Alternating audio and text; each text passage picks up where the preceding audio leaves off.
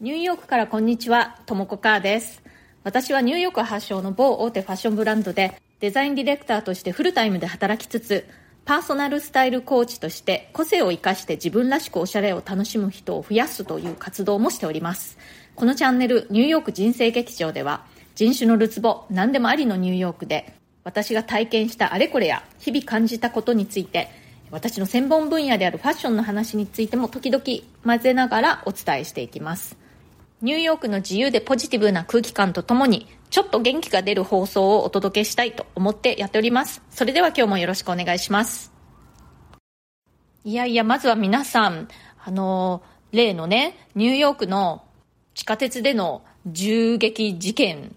犯人が無事捕まりました。マンハッタンのね、ダウンタウン、えー、イーストビレッジというところで見つかったということなんですけれどもね、私がずっと前に住んでたとこのすごく近くなんですよね。もうかなり前なんですけども、そのエリアに住んでいたのは。いや、とりあえずね、ひとまずは犯人が捕まって一安心という感じですけれども、で、あの、ニューヨークの市長は、これからもっとね、地下鉄での警備というのを強化すると言ってくれています。本当にね、今ニューヨークの地下鉄雰囲気が悪いんですよね。20年以上ニューヨークに住んでいるんですけれどもこんな風に感じたことって本当にないですね。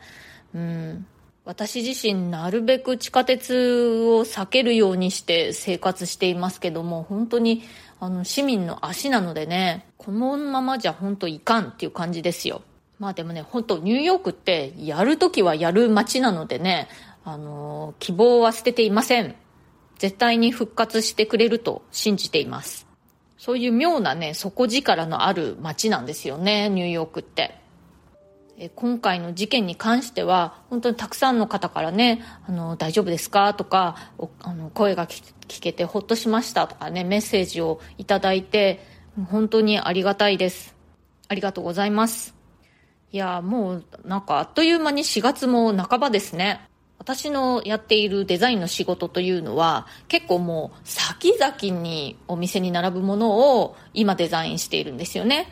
まあ、今はね、2023年の春夏物をデザインしていて、もうすぐその次のコレクション、サマーコレクションの準備も始めるという感じなので、そんな感じでね、先の予定、先の予定を見ているので、なんとなくね、その実際の今、その2022年の春っていうのとね、その頭の中のカレンダーっていうのが、ちょっとこう一致しなかったりすることがよくあるんですけれども、まあそれにしても我に返るともう4月も半ばかっていう感じで、ちょっとびっくりしております。私は、えー、このコロナ禍で2年以上ね、もう100%リモートワークで家から仕事をしていたんですけれども、この1ヶ月前ぐらいから、いわゆるハイブリッドワークって言って、あの週に何日かは以前のようにオフィスに行って仕事をしてで残りの日は家から仕事するというのを始めております。でまあこれはね会社の方の方針でという感じなんですけれどもこのハイブリッドワーキングスタイルにねようやっとちょっとずつ慣れてきたかなっていう感じです今。コロナ前はねもちろんあの毎日月金でオフィスに行って仕事をしていたんですけれども、この2年間でね、本当にその家から働くスタイルっていうのがすっかり確立されてしまって、いざオフィスに行き始めると、いろいろなことがもう手間取ってしょうがないっていうかね、前どうやっていたのかっていうのを忘れてしまったり、あとは、まあこの2年間でね、みんなの働き方、仕事の進め方っていうのが、そのリモートワークに、でやりやすいように変化していったのでね、それを今度はこのハイブリッド方式に合うようにまたちょっとこう調整しなくちゃいけないという感じで、何かとちょっと手間取っていたんですけど、ようやく少しずつリズムを取り戻してきたかなっていう感じです。まあこれはね、私だけじゃなくて、周りの人結構みんな口を揃えて同じことを言っていて、立場のね、上下に関わらず、結構みんながこのハイブリッド始まっていろいろ難しいとかめんどくさいとかね、慣れないみたいなことを口にしていたのが、ちょっとね、個人的には驚きでした。私はね、結構引きこもり傾向があるので、あの、在宅万歳みたいな感じで。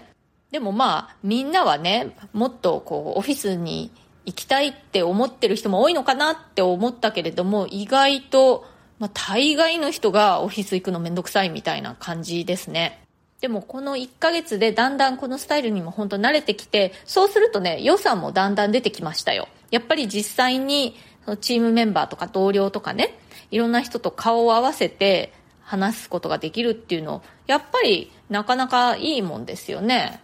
結構ね、その仲のいいチーム、仲のいい会社なので、まあ基本的にはですけれども、みんなと実際に会えて嬉しいみたいなのが、やっぱり、あの、私だけじゃなくて、みんな感じているようです。まあでもね、うん、週に1回とかでもいいかなという気はしています。今ね、週に2回、または3回、まあ大体2回かな、オフィスに行ってという感じにしているんですけれども、まあ週1でもいいかもしれない。まあこれからちょっとこの先様子見ですね。みんながどんな感じで仕事していくのか。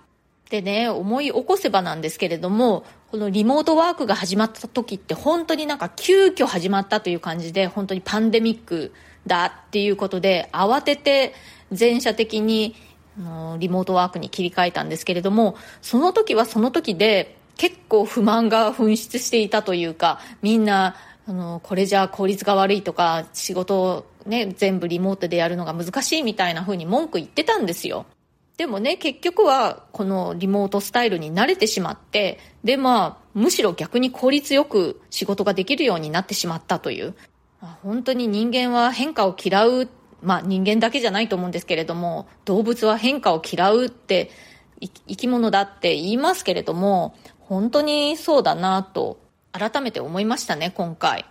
で、やっぱりね、慣れるのに、その変化にね、慣れるのに時間がかかるっていうことも分かりましたし、まあでも結局ね、慣れるんだということも分かりました。で今、まあ4月半ば、この4月から新しい職場とかね、学校だの学年だの始まった方にとっては、まあ、まだまだ数週間しか経ってないわけですよね。だからまだ新しい生活になれることができなくて、まあ、前は良かったなとか思っている方もいらっしゃるかなと思ったんですけれども、まあ、本当にね、あの、そのうちになれますよ。ちょっとそこは気長に自分にその時間の猶予を与えるという気持ちでいるといいんじゃないかなと思いました。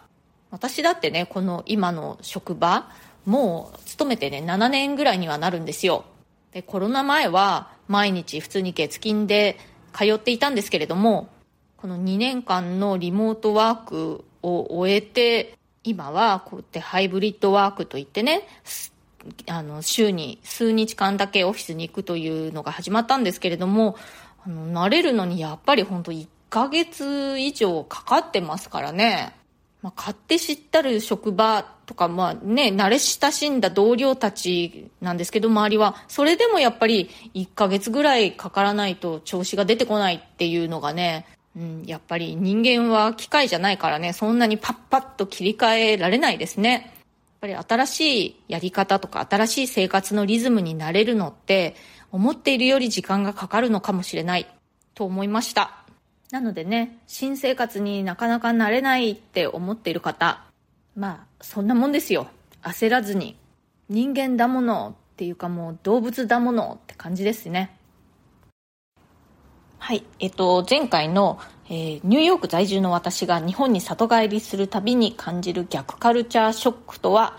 にたくさんあのコメントをいただいてますので、えー、ご紹介したいと思います。え、ー、とですね、まずは、虎野智さん、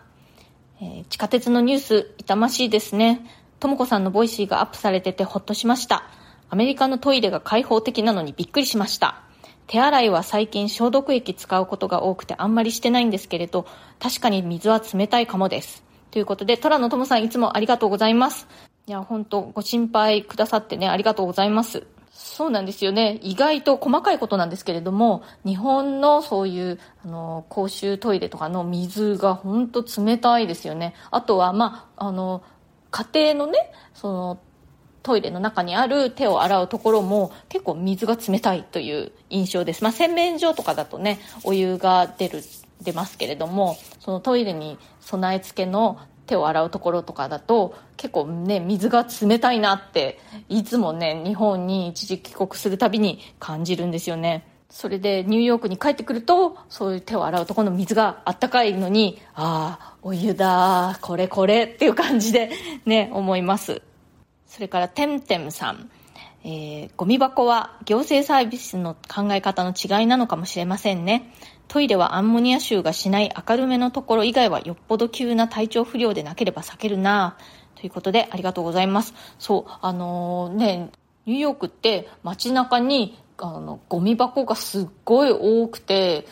ゴミね、その歩きながら何かゴミ出たりしますよね。その飴の包み紙だとか、例えば。そういうのを捨てるのにね、すごく便利なんですよ。あとはね、犬をお散歩させている方が、犬の糞を、まあ、ちゃんとこのビニールとかにね、あの、ちゃんと入れて自分で処理をされてるんですけれどもそれをその道にあるゴミ箱にみんな捨ててますねそういえばお掃除する方、まあ、ちゃんとビニールに包んであるとはいえねあのご苦労様ですっていう感じなんですけれども逆にだから日本で犬の散歩をしてる方は犬のその糞の処理は一体どうしてるんだろうと今ふと思いました。やっぱりご自宅に持ち帰って何とかしてるということなんでしょうかね。えそれから、えー、田中恵子さん、えー、ボイシーパーソナリティのですね、田中恵子さん、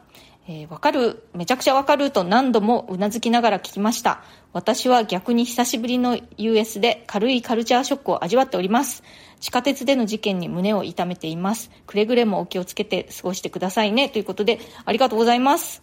そう、恵子さんね、アメリカに今ご出張中で、なんかこう同じ地続きのところにいるんだと思うとなんかちょっとね嬉しいんですけれども、で、恵子さんもこのカルチャーショックというハッシュタグで同じようなことをね、あの、恵子さんのそのチャンネルの中でお話しされていて、私も聞いたんですけれども、本当に、だから結構被ってる部分も多くて、私も本当、わかるわかる、もうまさにってうなずきながら聞いていました。まだね、お聞きでない方は、合わせて、その、恵子さんのえー、夢をか叶える英語術。すいませんね、噛みましたね。夢を叶える英語術というチャンネルの方をね、お聞きくださると、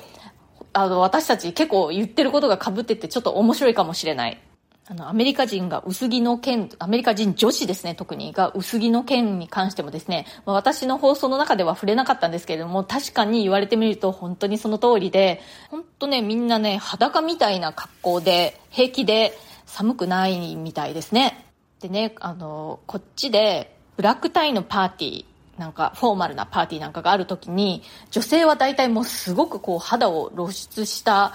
ドレスを着ているんですよね。で、男性はタキシードだから、こう、なんていうの？ちゃんと体が包まれていて寒くないんですけれども、女性はね、こう、本当に肩とか腕とか、こう、すごく露出したタイプのドレスをそういうあのブラックタイの時には着ることが多くてでもう本当に寒いんですよねでまあその対策としてですね私はそういう時は着物を着ることにしています。着物だとね寒くないしあとやっぱり華やかですごくこうであのみんながあの、まあ、素敵ねとかねいろいろコメントしてくれるんですよね。もうブラックタイの時はね着物一本やりですよ私は。それからエリちゃんさん、えーともこさんのお声が聞けてなんだかとてもほっとしました。この放送で何度もともこさんがおっしゃっているように、私もまたあの活気に満ちたニューヨークが戻ってくることを信じています。ともこさんも猫図もどうかご自愛ください。ということで、えりちゃんさん、ありがとうございます。あの、差し入れもね、送ってくださって、本当に、そのお心遣いがね、なんかもう本当嬉しいです。本当にね、ニューヨーク、まあ、活気はね、戻ってきていて、活気はあるといえばあるんですけれども、やっぱりちょっとね、なんかこう、様子のおかしい人が増えたっていう感じなんですよね。で、それが特にひどいのが地下鉄という感じで、本当にね、行政の方に頑張ってもらいたいっていう感じですね。それから、美香子さん。はじめまして、初コメントします。私は関西の神戸地方に住んでいるんですが、歩いていると会釈したり挨拶したりされたり、洋服や髪型について素敵ですね。どちらでカットされているんですか？など、落とし物したら肩叩いて呼び止めてくれたり、洋服屋さんでは1時間以上喋ってたり、スタバのお姉さんにもおしゃれですねとか、今のおすすめはなどなど関西特有なのか、私だけなのか、フランクにおしゃべりします。時々海外の方とおしゃべりする機会があり、関西は住みやすいしフレンドリーだって、嬉しくなります。ということで、美香子さん、ありがとうございます。関西ね、うん、私ね、関西住んだことがなくて、あの、遊びに行ったこともね、そんなに数えるほどしかないので、よく知らないんですけれども、でも、なんとなくね、こういうあの、みんなが話しかけるのって、関西っぽいノリなんじゃないかなと思ってはいました。やっぱりそうなんですね。関西ね、もっとちょっと遊びに行ったりしたいですね、私も。美香子さんは、もしかしたらその関西特有のその話しかけやすさというの、プラス、美香子さんのもしかしたら話しかけやすさみたいのがあるのかもしれないですね。もしかして美香子さん、道とか聞かれやすいタイプでしょうか？私がね、すっごい道聞かれやすいんですよ。もう道聞かれ率がすごい。海外に旅行していても、道聞かれたりしますね。いや、この辺のものじゃないので分かりません、みたいな感じに答えること結構あるって気がします。それから、春巻さん。はじめまして。過去に2度ほどニューヨークに行ったことがあります。また必ず訪れたい場所です。人間味というか、私もすれ違った時の何気ない笑顔と挨拶、本当に嬉しい気持ちになった日を思い出しました。荷物のお話も非常に共感します。逆カルチャーショック、わかるとうなずきそうになってしまいました。いろいろな人が生活していて、街の音や雰囲気が懐かしいです。ホットドッグステーションのおじさんとの会話も思い出、また行きたいです。なので、ともこさんの日常のお話がとても新鮮で楽しい時間です。ということで、春巻さん、ありがとうございます。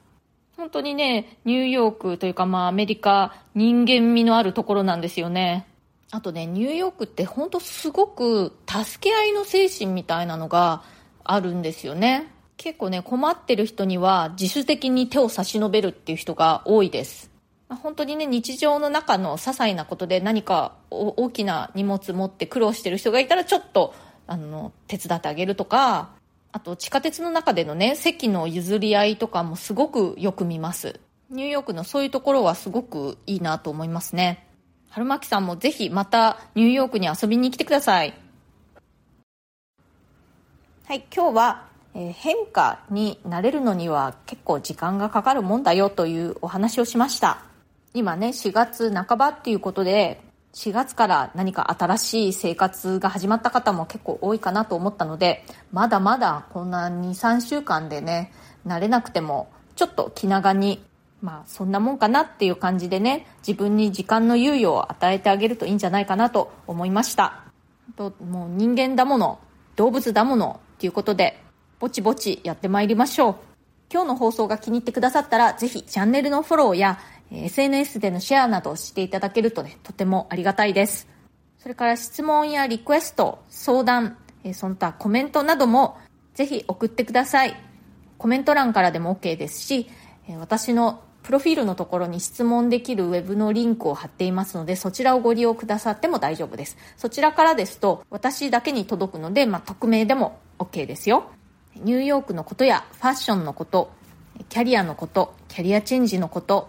海外で働くこと、海外で暮らすこと、英語のこと、などなど、まあ、それ以外でも、まあ、ちょこっとしたことでもいいのでどうぞお気軽に送ってください。この放送の中で随時質問等にはお返事していきたいと思います。今日も最後まで聞いてくださってありがとうございました。それではまた次回、ともこかーでした。